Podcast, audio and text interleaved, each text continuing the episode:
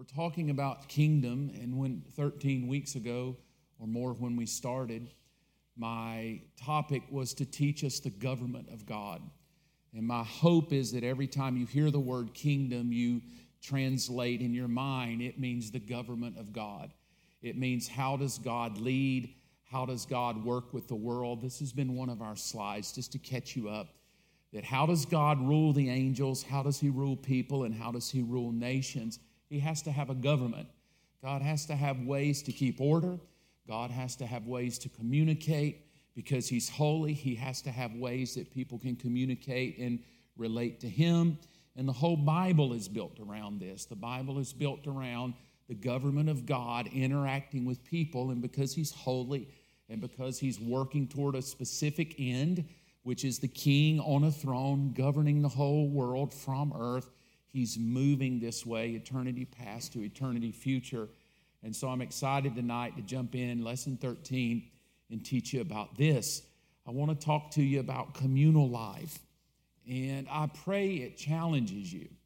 Uh, it's probably, of all my topics, it's one of my top tier that I like talking about because it, it fits who I am. It fits what moves me and what fills my tank up, and it's a word called community.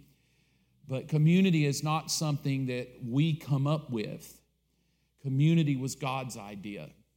To think in terms of community is foreign many times to a human because if you look at a human, uh, even though we may say, No, I love community, but the thing about a human and community is we'll destroy it every time because we're selfish we're narcissist, we're lustful, we're carnal. And so, because of all that, God has to have a way to pull us into community together. Otherwise, we destroy, even in community, we'll destroy each other, gossip about you.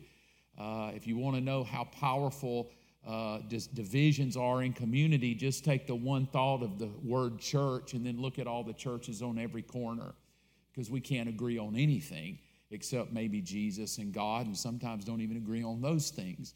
So, community, though, is a broad topic. It can get very violently dirty when we talk about what is the important. And in this generation of 2023, uh, one of the problems that we have in talking about the communal life and the way God views it is you got a whole bunch of young people, quote, deconstructing. They're sick of church, they're tired of religion, they don't like preachers meddling in their business. And so, this whole realm of deconstructing is really to move us out of this thing called communal life and into thinking that we can have a relationship with God individually. No, you can't. that's what I'm going to teach you tonight. I don't, I don't dare say, I want you to believe like me. I'll tell you what I believe. I'll let you work it out yourself with where you want to land your plane. But I'll give you what I believe about the communal life. So, that's what I want to teach to you. Here's my thought for tonight the communal life of God's nation. So when I say God's nation, that's the Israelites, it's the 12 tribes of Israel. What you're going to find out is that God will start with a man and a woman. And then, as the man and the woman begin to multiply and replenish the earth, you remember the teaching God pulls a man named Abram out, changes his name to Abraham, and says, Out of you, Abraham, is going to come a vast nation. Well, that nation of people, here's what's very interesting that nation of people is going to be divided into 12 tribes. And those 12 tribes are going to be divided into families. And uh, they're going to each have a family. And those families have fathers and mothers in them. And one thing it does teach us about communal life is in every church, there will be your tribe. The goal of Believers Church is hey, this is my tribe, this is my people. But inside the church, many times you'll gravitate toward people that you really click with, that you really feel like, man, we share a common bond on some thinking. And now, in the worldly sense, we would say, oh, it's a church filled with cliques. But and so, if you're not careful, you can think because one person likes hanging out with somebody else because they all have this commonality, oh, the church is too clicky. It's not clicky. It's designed to be that way, that the group of us called Believers Church will also have micro groups within it working toward the whole because we have similar personalities or similar things. Like we all like coffee, so we go do coffee together. Uh, there's men in the church that love to deep sea fish. And they're like, we're all going deep sea fishing. I'm like, oh, I hate deep sea fishing, but but I'm glad they go. So, in that, we have ways that we connect, and this is how God designed it. But the reason God establishes this communal life, and if you read the Old Testament and you're familiar with it, in the Old Testament, it will play itself out with the tribe of, and then it gives you the name, the tribe of Judah, the tribe of Benjamin. And that God breaks down the community of several million people by the time we get into the wilderness wanderings in the book of Numbers, several million people are in the wilderness wandering around, but they're not wandering around aimlessly. That's what Cain was doing. Uh, they're in the wilderness, but they're very methodical in their movement. And yet, God takes them and breaks them down into 12 micro units and then teaches them in these 12 micro units that make up the whole, uh, which is a very interesting thought that they move, even though they're individualistic in micro units of a tribe, they move as a whole. And we're going to teach that tonight, and, but we're going to bring it all the way through to you and I. And what does it mean for us today? But let's read it again. The communal life of God's nation is that God wants to give a visible display of what his government looks like. In other words, we should be able to come into believers' church, watch us hang out together, and by watching us hang out together, we should have some kind of visible evidence of the government of God at work. The problem is, is when our own selves, our own flesh, our own opinions govern us, then what happens is we come into church and we see the government of men rather than the government of God.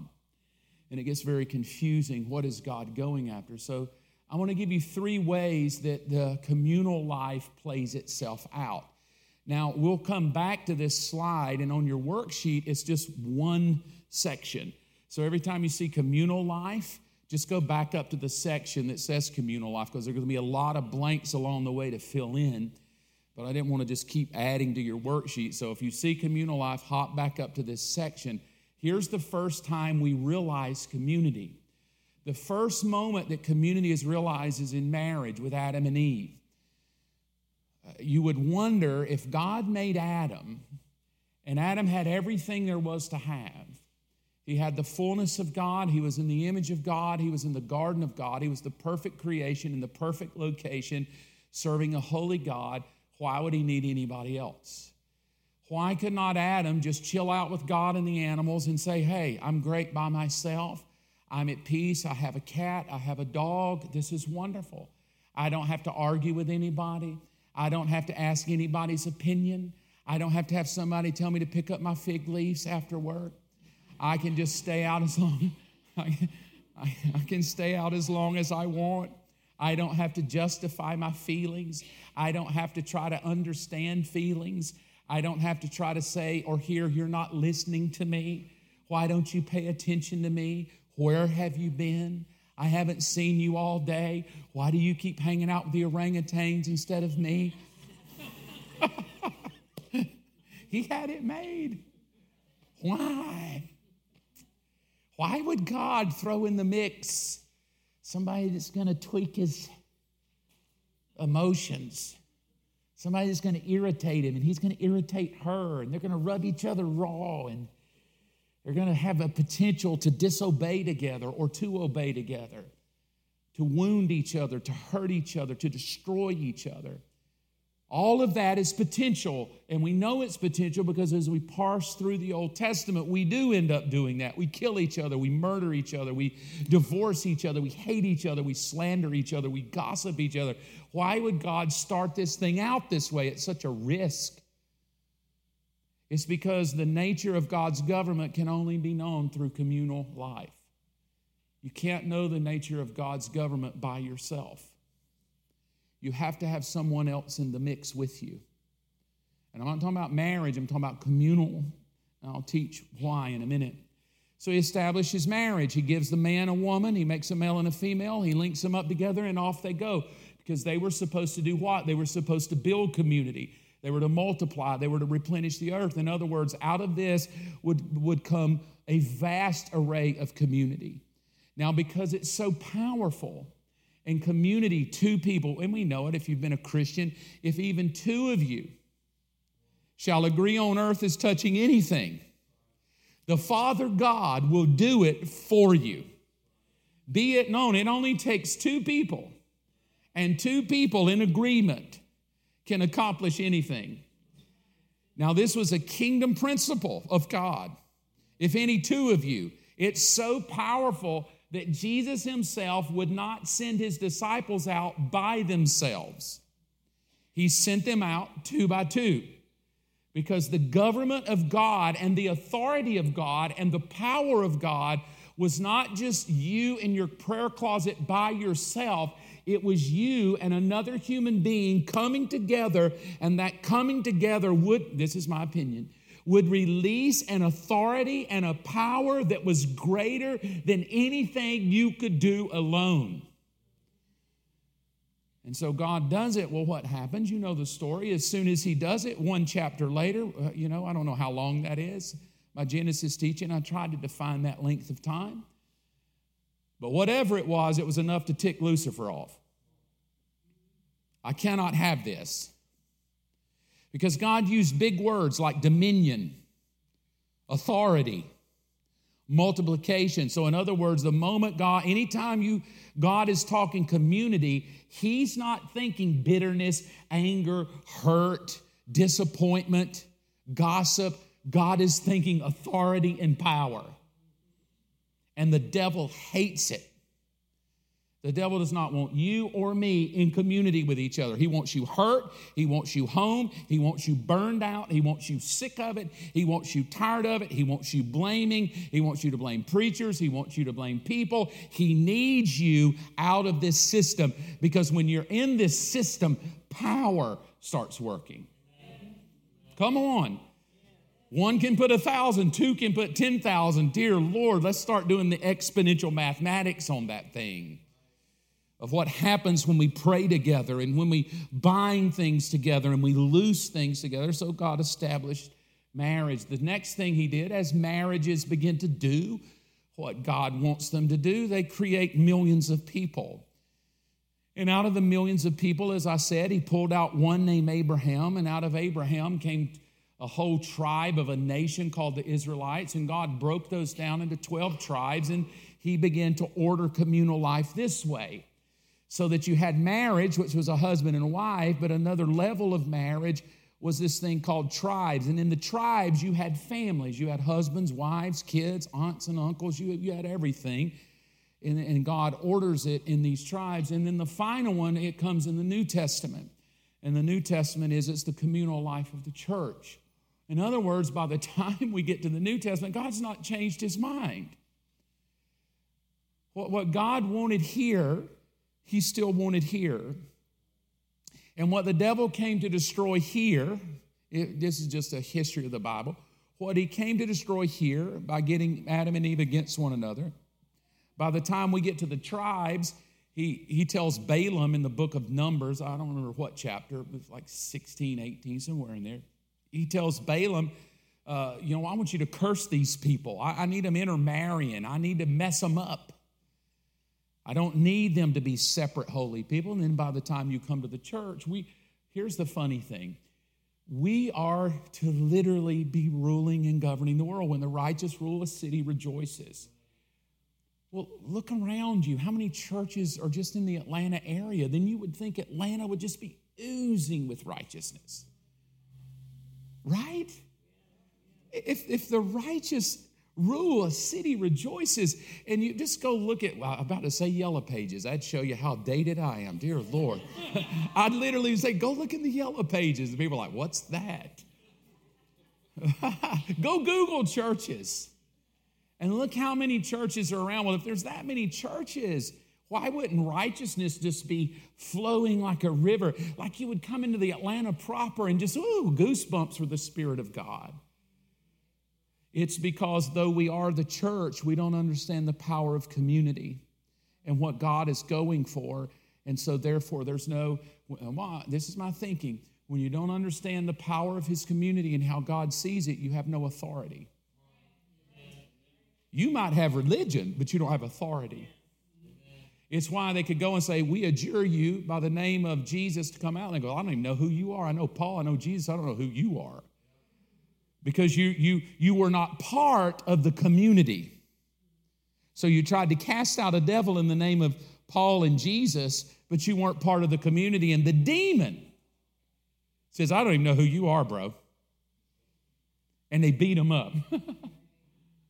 so if, if I'm adjuring someone by the name of Jesus or Paul, and they say, Well, who are you? And I adjure them, but nothing happens even though I'm quoting the name. That would tell me that there's great power that the name of Jesus is realized through community. You have to be under the authority of the church of the way it works. So let's talk this out. And what I would love to do is teach you the power of these and why communal life is so potent. Here's my question, and I'll answer it by the end. So we will hit the answer at the end. What can communal life teach me? That was my thinking this week.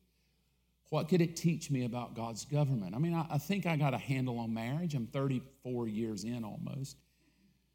I don't necessarily have a good handle on tribes of Israel, but I got a good handle on tribes of us rednecks and Georgia people and Alabama people. I grew up in the South. We got tribes. We, we have motorcycle groups and hunting groups and coffee groups and that I so I understand tribes. That we get tattoos of our tribes. We we, we have football jerseys of our tribes. So I do understand tribes is a powerful thing. Just watch people pay $800 to put their tribal jersey on to go scream for four hours while people play on a field with a little ball. And we're screaming bloody murder. And they say, I'm a Falcon, I'm a Georgia fan, I'm a Roll Tide, and whatever it is, fist in the air, this is us. I'm tatted up, I'm painted up, I'm because that's the power of tribal community. We, we, will, we, we will literally what, go sit in a parking lot and grill hamburgers 40 days before the game. That's the power of tribal community. So, whether I pull tribal community into the church or not, let's just agree it is a powerful thing. It, it, it gives you goosebumps. You, you go to a concert where everybody at the concert is a tribal fan of who's ever singing, and the moment they open the song, man, your hair just stands up. You're like, woo, that was incredible. Because even outside of God's kingdom government, tribal community still has power. Uh, just recently, I was on the cruise when I got the news. On the news, Antifa marching through the streets peacefully, burning things down. tribal community. And when I found out, I think I read a report like they arrested seven people, they weren't even from Georgia. That's the power of tribal community. I don't even live here. I'm going to go burn things down because I pulled myself into a tribe. Because here's what we know about tribes it gives me a sense of belonging, a sense of purpose, and a sense of power bigger than myself. And that's a deadly thing if it's used the wrong way because it was originally designed by God. All right, so let's pull it out and look at them. So let's look at the first one. We're going to take marriage. So God, well, you know the story. He made a woman from the rib he had taken out of the man, and he brought her to the man. And the man said, This is Genesis 2 22, 23. This is now bone of my bones and flesh of my flesh. She shall be called woman, for she was taken out of a man. This is why a man leaves his father and mother. And we're going to look at these two words uh, the word in the yellow, united, and the word in the green, one flesh.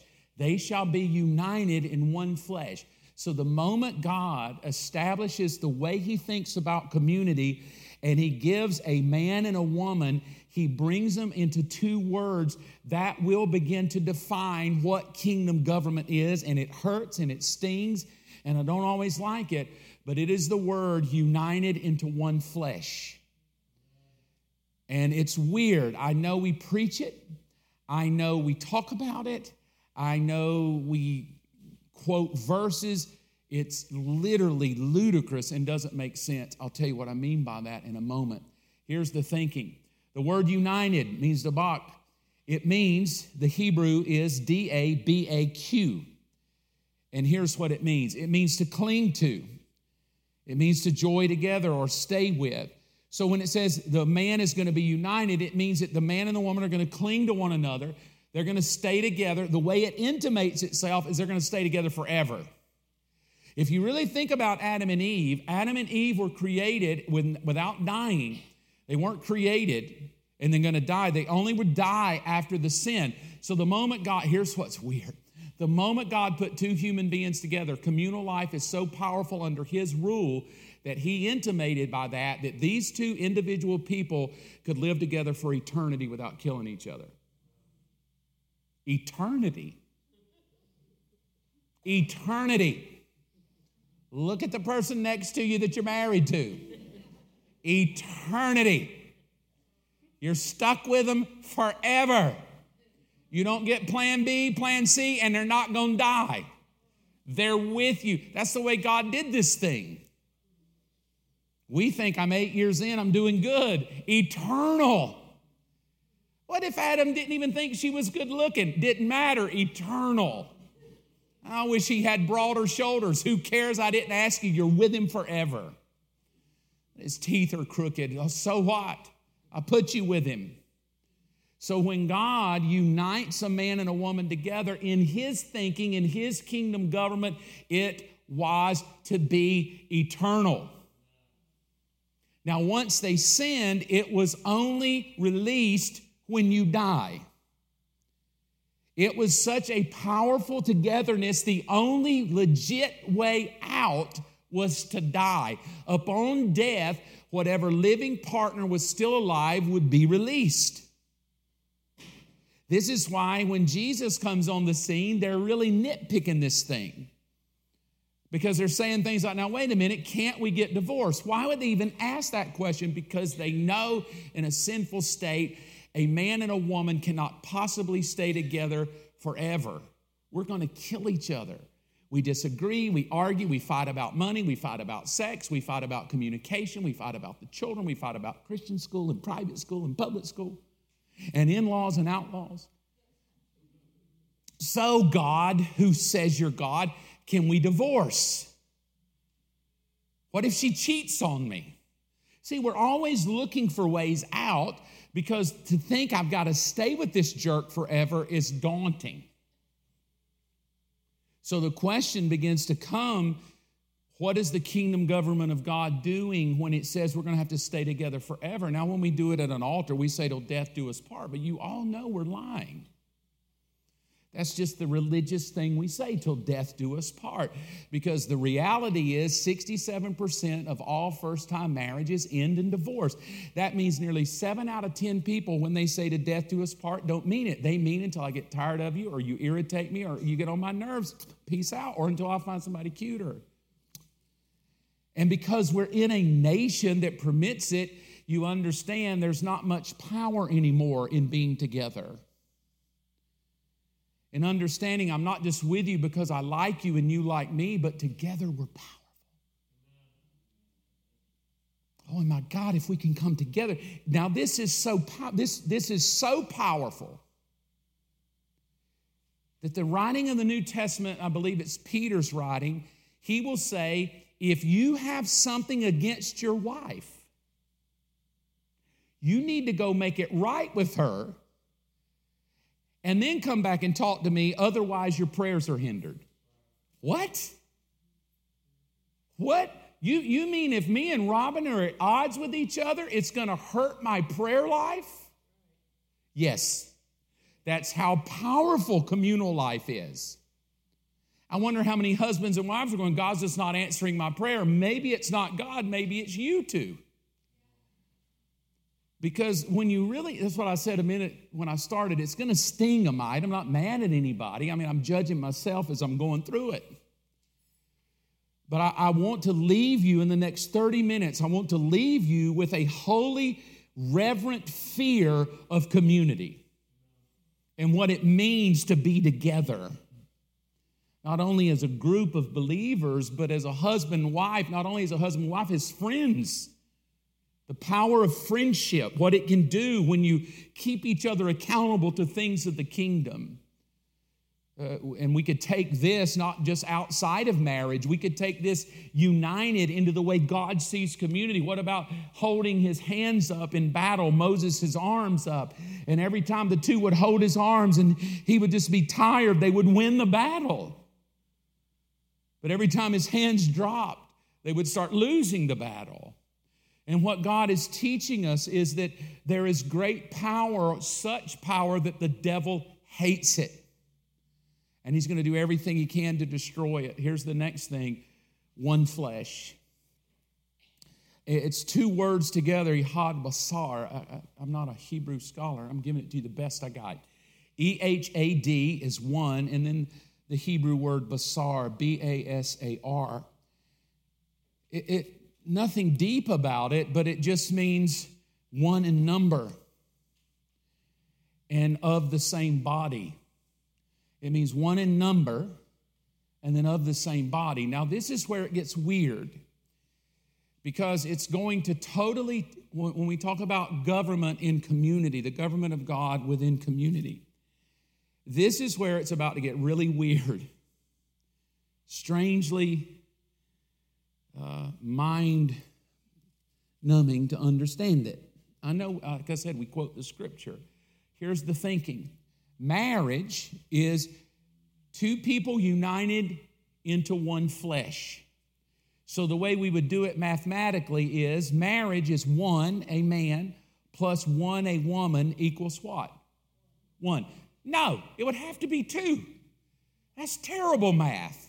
You would flunk that if you put it on a piece of paper. If you put this on a piece of paper, you flunk. And what God is teaching us is because His government doesn't do life the way we do life. One plus one doesn't equal two, one plus one equals one. And what God is doing in marriage and com- the communal life of a man and a woman is He's teaching me something about kingdom government. It's kingdom government is upside down to human government. How could two, one and one, a man in blue with a woman in pink, equal just one person? No, they're two. They stay two their whole life. They fight, they bicker, they argue, they disagree, they cuddle, they share stories. And we would go, Yes, we're two. His side of the bed, her, her side of the bed, she twitches all night. We need a king size. We finally got a king size bed. I like loud, she likes quiet. I like guitar, word feud, Andy Griffith, and banjo all at the same time. She likes a book. Two people, two people completely.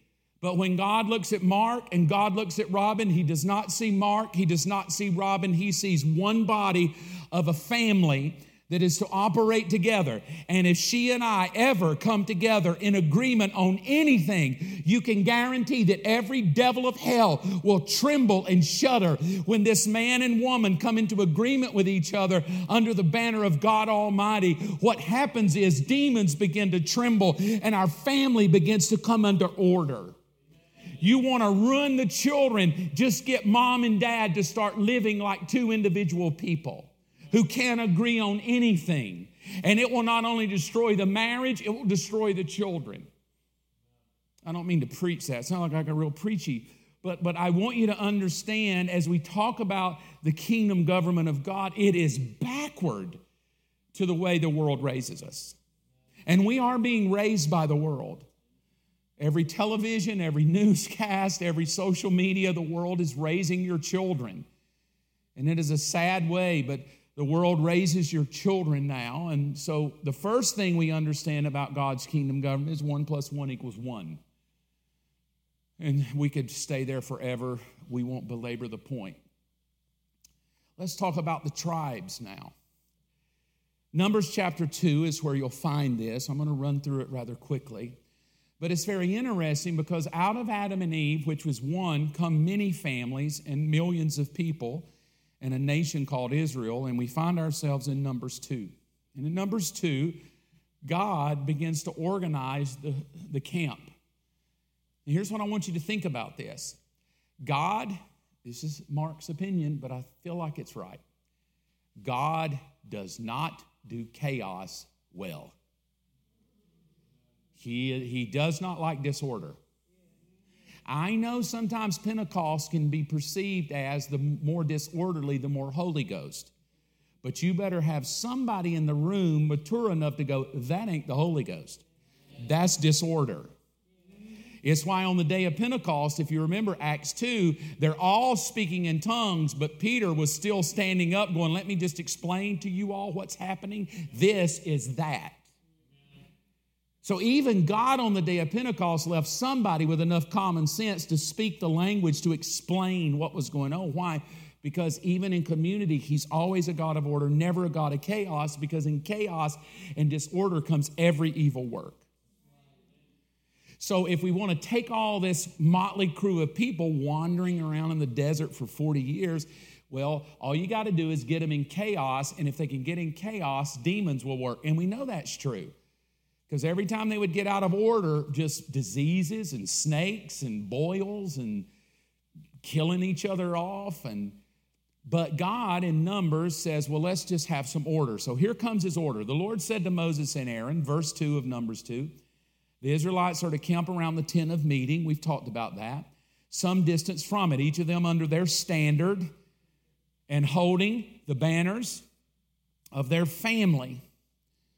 So now we see that God is bringing us to something, even though there's millions of them, He's, he's dumping, it, dumping it into a very systematic order of family. And then He tells them where. This group is going to camp on the east. So God camps a group on the east. Now, here's the total number of troops on the east. So all the number of troops that were on Judah's side, that's the east of the camp, is 186,400.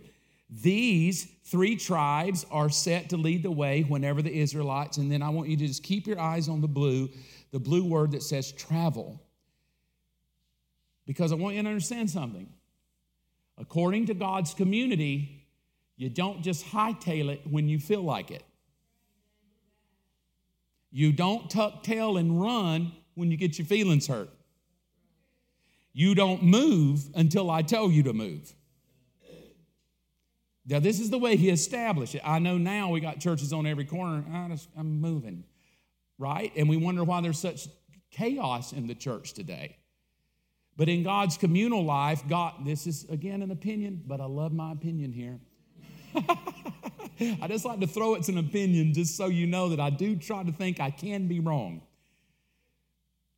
I, I do want you to know that I believe God's intent is not for you to wake up and try to determine what church fits you best and then you go there. God wants you to wake up and go, Where do you want me to camp? Because if God tells you where to camp, your life is going to explode with blessing. And if He tells you to camp, you better know in the camping, you're going to get your feelings hurt. You're going to have somebody do you wrong. Somebody's going to forget about you. And God's like, don't move. Don't you get, don't you go somewhere else yet. I'm not done here. There's stuff in the, before you start traveling trying to be happy, I need you to camp because it's in the camping where you understand my government. It's in the camping where you understand authority. It's in the camping where you understand power and anointing. But when you're just out here traveling looking for a new camp, zero power and anointing. All right, so Here's what we get. We get marriage is one plus one equals one. Well, the tribes is 186,400 plus something. Let's see what the something is. Well, here comes another set of tribes. These are the tribes from Numbers 2, verse 10 and 11, on the south side of town. Oh, it's a pretty rough bunch of people here. They're on the south side of town. I don't know if you've ever met those people. So we, we, we dealt with the east side of town, now we're at the south side. Be careful for the south side. There's a motley group of people here. And it said, and they, here it is again, they count beneath their family banners. So God's good with that. God doesn't mind you being part of a whole and having banners. Hey, we all love to pray in the Holy Ghost. Good, praying in the Holy Ghost, people wave your banner and y'all hang out together. Well, I just love drinking coffee, reading Bibles. Good, Bible reading coffee, people wave your banners. Y'all go do that. God's okay with that. All right? Here he says, but the total of all the troops on the south side, a little more, So maybe these were kind of bad people and God had to deal with them, so he pushed them to the south. 151,450 people. So now the kingdom government of God, we got the east side, the south side, we've got 186,400 is in the east camp, plus 151,450 in the south camp. Let's read on. There's a lot of them. This is in Numbers 2, verse 18 and 19. And the divisions of Ephraim, Manasseh, and Benjamin are to camp on the west side of town. So if we're looking in Atlanta, this is us. We're on the west side of Atlanta. This is all the Douglasville people. We're all hanging out together. And they too, the total of all their troops, same thing, just so you see it. I wish I would have highlighted it, but I did not. Uh, they're all under their family banners. So, all you tattoo people like hanging out together, hang out together. God's okay with that. You like going putt putting, go putt putt. God's okay with that. Because He's okay having family banners in a larger group. But the devil wants you to think, oh, that's cliquish. It's not cliquish, it's normal. Do you literally think that all of us in this room are going to all like the same thing? I like dark, black coffee that will curl your nose hair bitter with nothing in it, ice cold. And Marlene's like, yes, he does. And I've had people try my coffee, they're like, you gotta be kidding me. That is God awful. And it tastes like this. It's like, it tastes like dirt. oh, but I love it. I just makes my skin. And my mother's the same way, uh, except she likes it hot. So it's okay. So coffee people hang out together. So don't ever let the devil make you think that the five people you love hanging out with is a clique. That's normal. You, you, you love the same things. But we just got to remember the same things we love never need to let us travel alone outside thinking we're the ones that matter. We're part of a bigger whole. All right, this is what he said. In this west side, there's 108,100 of them. So let's add it up. We've got 186,000 plus 151,450 plus 108,000. One, we'll add all that up, it'll be a lot. One more scripture, we got to hit the north, north people. These are the people in up Duluth and Dunwoody the rich side of town, Buckhead. The divisions of Dan, Numbers chapter 2. Uh oh, sorry. The divisions of Dan, Asher and Naphtali are to camp on the north side of the tabernacle. Again, same thing. I won't belabor the point. Under their family banners. And the total of all the troops that are there, 157,600. Again, in the blue, the word travel. God counted all of them. God told them where to camp, and God let them know we travel, we travel together. There's great power in togetherness. It's why, you know, can I skip church? Sure, you can. You'll still make heaven, but there's great power when you come together. When you get in a room full of people and faith is filled in the room, you can walk in half dying with zero faith and hit the anointing in the room, and your whole life can change. It's not even your faith, it's just the faith that's generated in the room. You walk in, and as soon as you hit, it's like, whoa, glory to God. Man, my skin, it wasn't even, you weren't even thinking about God, but you walked into a bigger community that was stirred with faith. So just know this you can sleep in, it's okay, love you but there's something powerful about getting your hind end out of bed and showing up at a gathering of believers and worshiping the Lord God Almighty, singing in unison to His holiness, and faith fills the room. Strange things happen in environments like that. Healings begin to happen, deliverances begin to happen, faith begins to stir on the inside of you. And I do know this I've been coming my whole life. You will never regret hanging out with God's people when they're on fire for the Lord. You will walk out the door every time go, Ooh, I'm glad I went. Now, I will tell you, I preach, right? I'm here most Sundays. I've laid in bed some Sundays, I just don't want to go. Tired. But, dear Lord, every time I come, by the time I'm done, I'm like, whoo, I'm glad I went. I fire my own self up. I'm like, man, that was good. I'd go to my own church. That was so good. Right? There's just something about something about talking to David in Arlen, something about Carmelo giving me a bear hug. I love you, Pastor. I'm like, oh, thank you, Carmelo. just to be loved by each other, to be told you're cared for, to, to have somebody go, How was your week? It, it just makes your faith feel better. So never discount coming together. It might be a boring sermon. Who cares? We got the power of God in the room, right? So now let's add them up. So we got number one, communal life. We've got marriage, kingdom governments. One plus one is one. The tribes are 146,400 plus 151, 450 plus 108, 100 plus 157,600. And I put them in tribal life for you so you can fill them in. This is how God ordered the tribal life. God ordered the east camp at 186,400. So notice something as you write and fill in the blank. God's counting who shows up. I got three amens, and that's good. I'm going to say that one more time. God's counting who shows up. Oh, He knows who comes to His house. I'm not counting. Nobody's swiping a card when they come through the brown door. But the moment you walk through the brown door, God's like, oh, He's here today. He just walked in the door. God knows when you come. So don't think he's just going, well, I think I'm just going to let him lay in bed and bless him. He can, he's God. But you better know he's counting the people who show up. 186,399? No, no, no, no, 400. God is counting on every warrior to show up. Now, if you're lazy and not a warrior, sleep in. But if you're a warrior for the kingdom of God, show up because they're counting you. They're counting on you.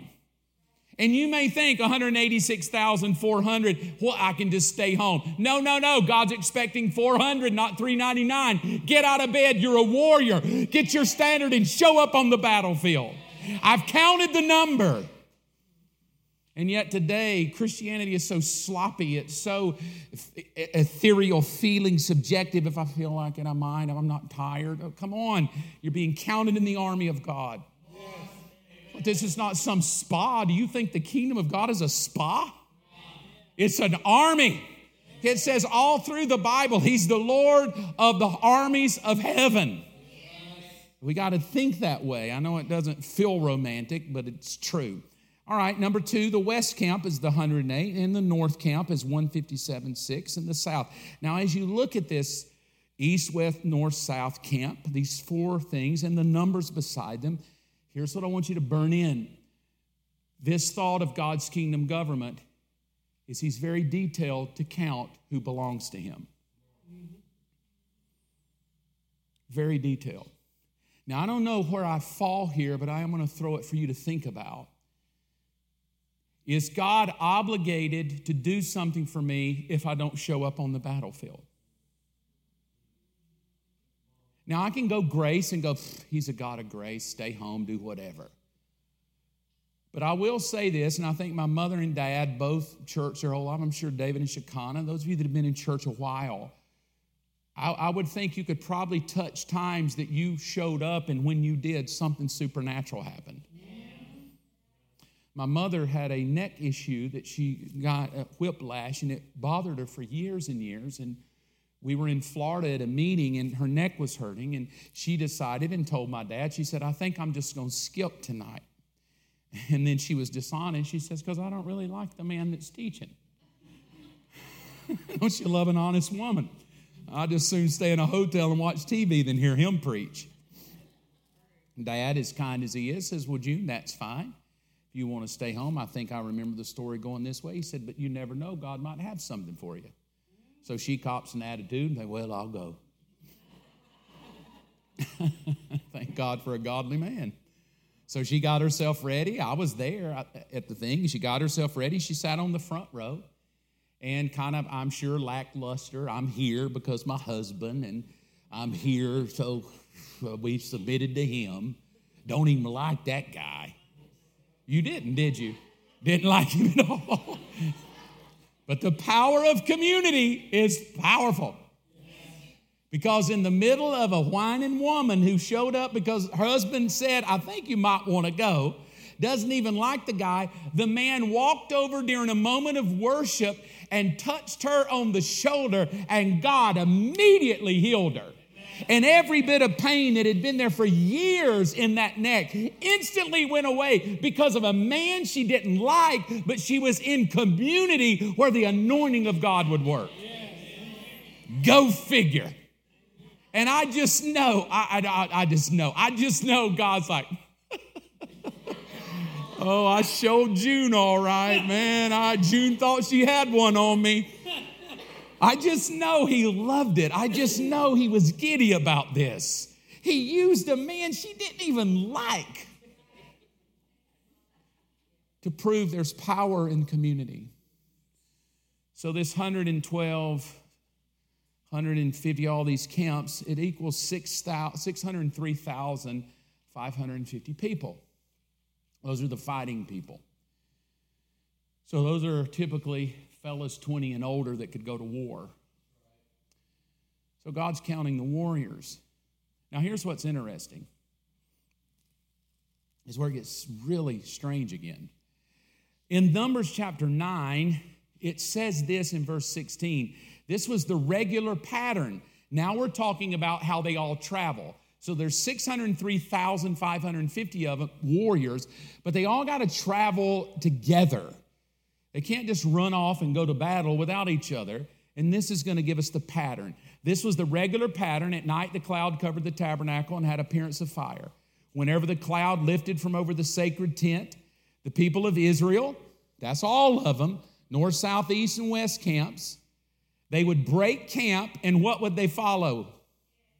They'd follow the cloud. They're not following their emotions. They're not following opportunity. They're not following hurt. They're not following personality. And they're not following their little family banners. They're following the cloud. So, the one thing bigger than everybody in this room, bigger than our personalities, bigger than our coffee loves, bigger than our motorcycle clubs, the thing that's bigger is the power and the anointing and the Spirit of God and I don't do anything till the Spirit of God tells me to do it. That's what God is going to teach us about His government. And whenever the cloud settled, then the people of Israel would settle and set back up camp. But when they set up camp, it wasn't like, hey, I met Jenny over there. I think I'm going to move. No, you don't move. You're on the east side, you stay on the east side because that's where I put you. For, I believe, for a reason. Now, in this way, Numbers 9, verse 18, in this way they traveled. So, again, I, I want to really bring home that God's kingdom government is He doesn't want you traveling out of hurt and opportunity and feelings. He wants you traveling by His will. And they traveled and they camped at the Lord's command. I'll give you one quick story from years ago. My mom and dad were in a church. I was too young to remember, but this is their testimony, so I'm going to borrow it and give it, may help somebody. Um, there was a group of people in the church where my mom and dad went, and they didn't like something the pastor was doing. So they started telling my mother, Well, come on, June, we're going to leave, and we're going to go to another church because Brother Arnold here, we don't like what he's teaching and what, for whatever reason. So they're pulling on mothers. So mother's like, good, I'm going to go with them because I'm part of their tribe. They're, they're our friends. They're, we travel under the same banner. We like the same things. And so she goes to Gene, as any nice woman was, to inform him of her intent to leave. And she says, Gene, I feel like we just need to leave and go with so and so to this church over here because Brother Arnold. And so, and I love what Dad said in a very nice way, June. You can go, but I'm not leaving because the Lord has not told me to leave. And mother stayed with him, and I stayed, and my brother stayed, and they're 86 years old today, and Brother Arnold is 87 years old today, and Brother Arnold is still their pastor to this day. Because when she wanted to travel, I can't travel because I can only travel at the Lord's command. What would happen if Christians just simply said, wherever God's planted me, this is bad English, I ain't going nowhere?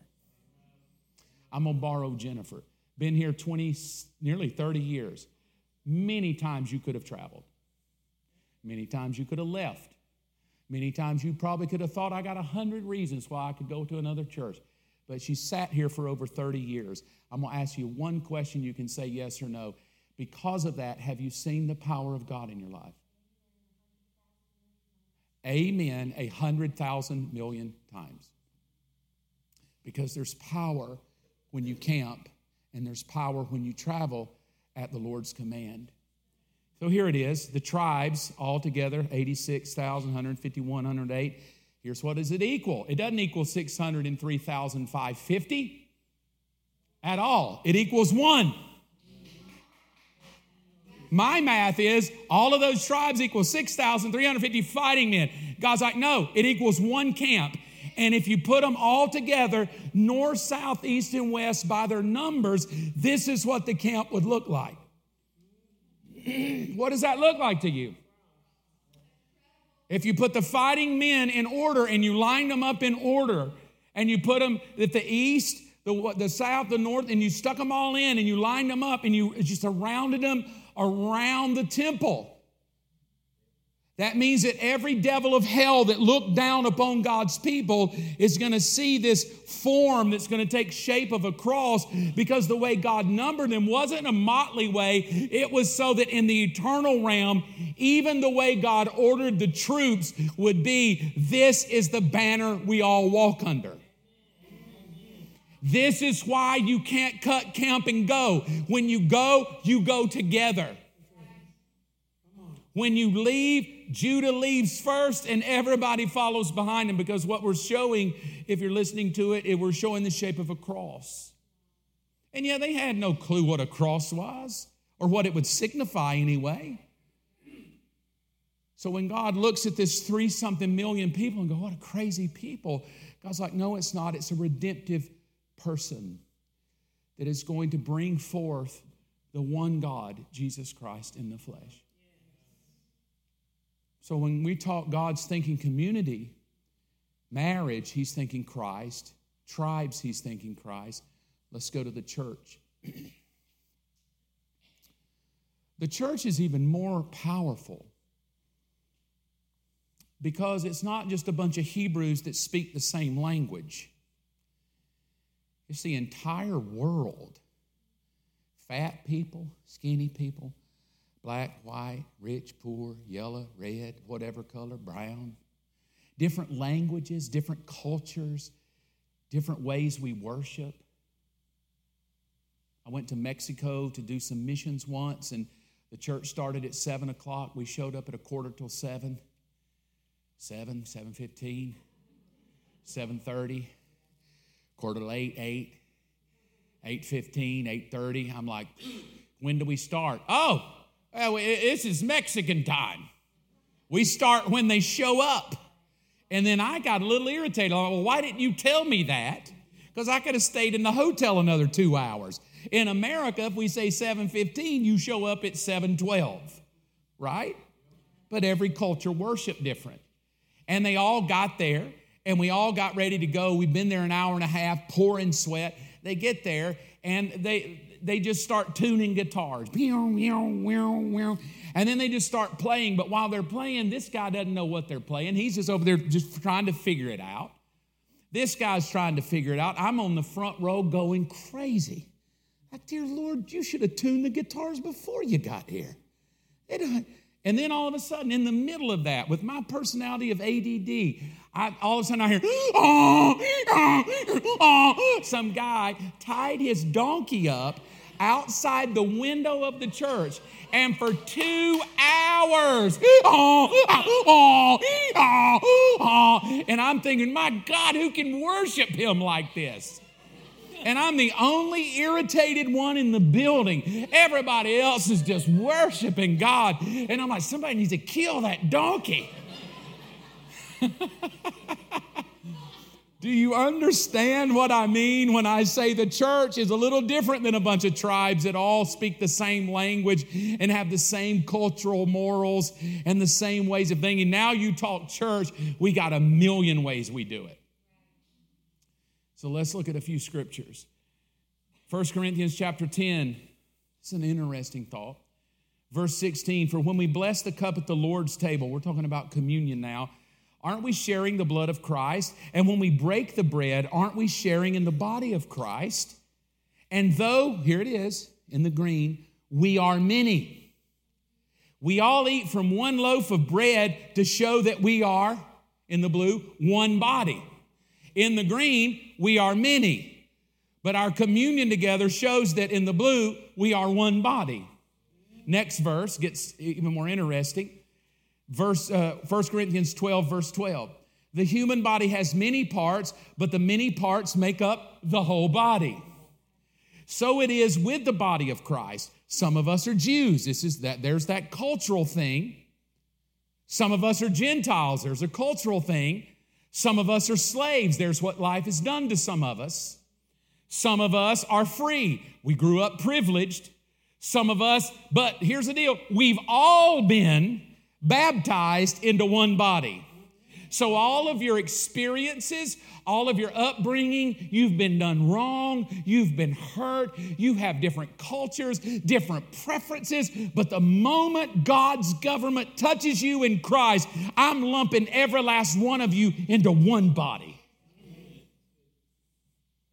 So, what I believe is what you see here today at Believers is we are part of one body globally, but we're a tribe in Douglasville.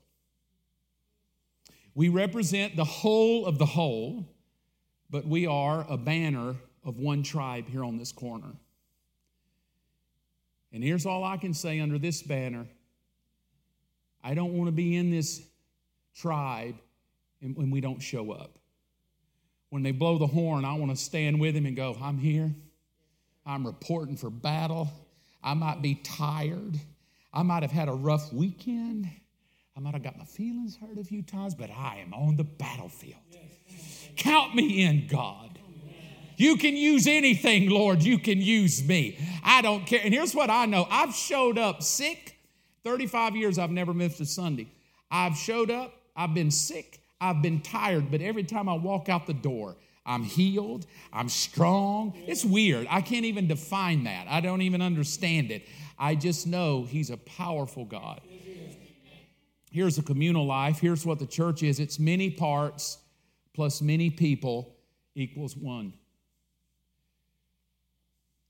The way God views it is Jesus is the head of the church, but the many people in the church, different nations, different people, different upbringings, different likes, that one group of people equals one body. And oh, what power that body possesses. Let's go back to our question from the very beginning. What can communal life teach me about God's kingdom government? Here's my answer. What can communal life teach me about God's kingdom government? Number one, all of us who are believers were designed for community.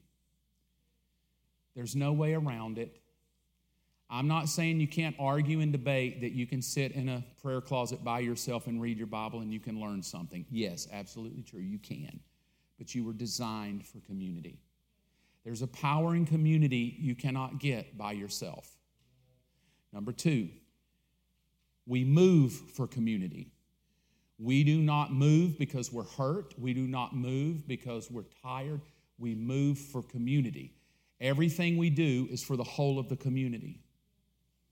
So we have to be careful that we move for the community. If you don't understand this, if you want to know the power of community, you can just get one person, just one, and one person can disrupt an entire community because of gossip, bitterness, the Bible, the New Testament says it can eat like a cancer. So we should move for community, not for feelings. Number three, we should submit for community.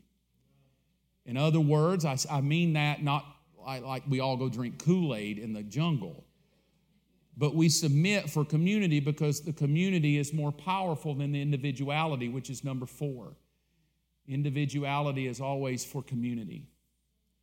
In other words, the greater good of the whole is greater than me. And that's a hard place to get. Because many times we come to church, and even though we're here for God, we can be here for selfish reasons. But I have to come to a place that I've been designed for community. I move for community. I need to submit for the community. And I need to realize community supersedes my individuality. If we could all get there, you would see the local church explode. Grow old together on a corner, fighting together. We know each other's weaknesses. We've got your back. We know your lust. We've got your back. We're going to help you stand strong. We're going to help you overcome. We're going to take you from the very beginning of your walk with Jesus, and we're going to help you walk through the lust and the weaknesses and the hurts and the disappointments. Because on this side of the room, we've got mature people that have already earned the scars, they've already fought the battles, and they can help mature you to get you in. It's what the body of Christ was all about. However, when I come in the door, single minded, individual minded, hurt, I don't understand. I'm designed for community. I just travel wherever my feelings want. I don't want to submit to anything bigger than myself. If I'm not pleased, I'm leaving. Then you can understand individuality begins to govern the church rather than community. And in individuality, we have a lack of power. I think Paul will write it this way you have a form of godliness, but zero power. And my prayer is that we're in a culture today that needs to see the power of God give you a few scriptures just to show you what I mean to try to back up those four points. John chapter 13, 24, power of community. Jesus says, So now I'm giving you a new commandment love each other. Maybe that's the only way this is going to work, right? I mean, we're all different. We all have feelings. We all are normal people. But love each other, but do it like I've loved you. In other words, the, the way he loved me was not by feelings, he loved me by command. If he loved me by feelings, he probably ditched it out. He loved me by command. As a matter of fact, he tried to ditch out. I really don't want to go to the cross for these people. So don't think he was too giddy for all of you. He died because he loved me. No, he, God sent him because of love. He died because of obedience.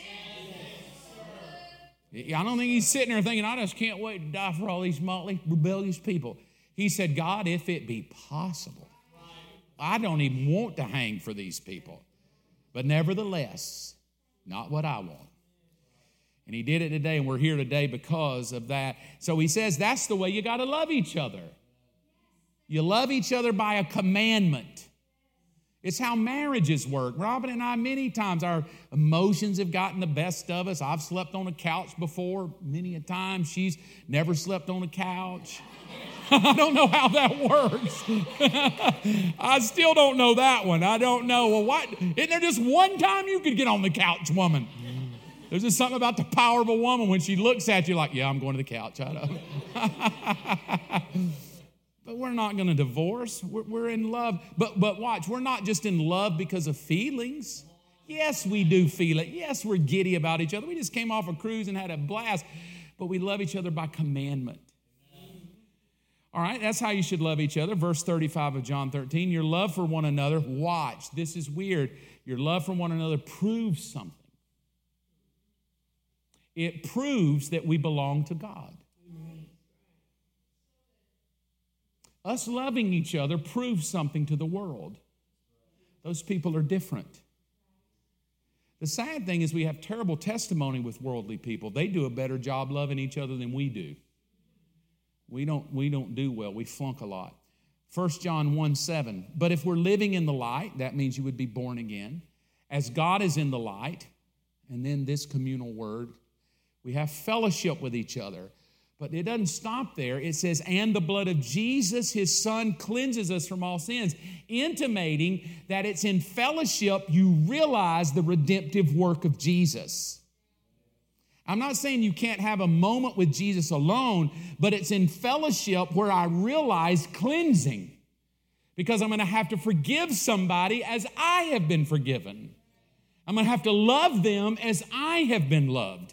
So it's in community with people where I understand the work of Jesus Christ. And this is what it'll say that John proves it in his first John chapter 4. He proves that point with these two verses, verse 11 and verse 12 of 1 John 4. Dear friends, since God loved us that much, we surely ought to love each other. No one has ever seen God. What? No one has ever seen God, but if we love each other, watch, God lives in us and his love is brought to full expression in us.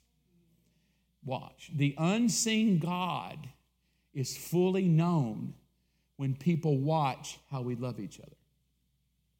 The invisible God becomes visible when we're in community. That's powerful. The invisible God becomes visible in community. The world can know him. Here's the final thought in the kingdom it's in community where God's reality is fully expressed in individual lives. Again, I believe you can have an individual walk with God. You can get in your prayer closet and do your devotions. It's a great thing. You can learn and grow. But it's in community where the fullness of God is expressed the best in your life. In the graphic that you're seeing, I've got an individual man standing down here with an arrow that's pointing toward the cross. And in the cross, under Jesus, is this big word called community. The New Testament will use the word community over and over and over. We've translated it church, but it's the word community. Uh, it's ecclesia. It's the, it's the word community. We call this church today, but the, the Greek word that was chosen was the, the public community, the public gathering. It was an outward display of, of God's people. And God has called us into it. He pulls us into it. There's power. Here's the conclusion in God's kingdom government, community supersedes individuality, and submitting to such brings about God's full expression in your life. I'll end with this. I don't keep roll here. There's part of my personality is we should be adults and keep roll ourselves but I realize we're all at different journeys and we all need encouragement and we all need help and strength of each other. The weak need the strong, the strong need the weak. But as a shepherd of this house, let me simply ask one thing of you. My prayer and belief is that we're living in a generation that is quickly tanking. We're at the very precipice of there's not much more evil that evil can happen. We are now touching the baseline of Genesis chapter 1, male and female. There's an all out war for male and female today. Don't just think that that's a liberal woke agenda. It's a demonic thing to touch the very first foundation of God's government, male and female. And my belief is there's nowhere else Satan can go. He has touched the final thing he can touch, male and female, before we come to an end. So, as you see all this male, female, everything that's out there, the liberal ideology that's going, just know this that above that is a kingdom that is working. It has gone to the lowest base level of God's kingdom government, which is marriage. It touched marriage years ago, and now it's touched male and female. I see, my opinion, there's nowhere else it can go. This is the precipice of the bottom. And if any time in human history for the kingdom it's time for the warriors to show up. Yes, your feelings may get hurt. Yes, you may get disappointed. Yes, you may be tired. Yes, you may be burned out. We're human. Get in a tribe of people. Keep yourself accountable. And every time the doors open, show up and put a smile on your face and lift your banner to God and give Him your best because my belief is the kingdom of God's government will rule and the governments of the world will rest upon his shoulders, and he is the head of the world and he's the king of glory that is soon to come back and set up a kingdom. Amen. Let me pray for you. Thank you, Father.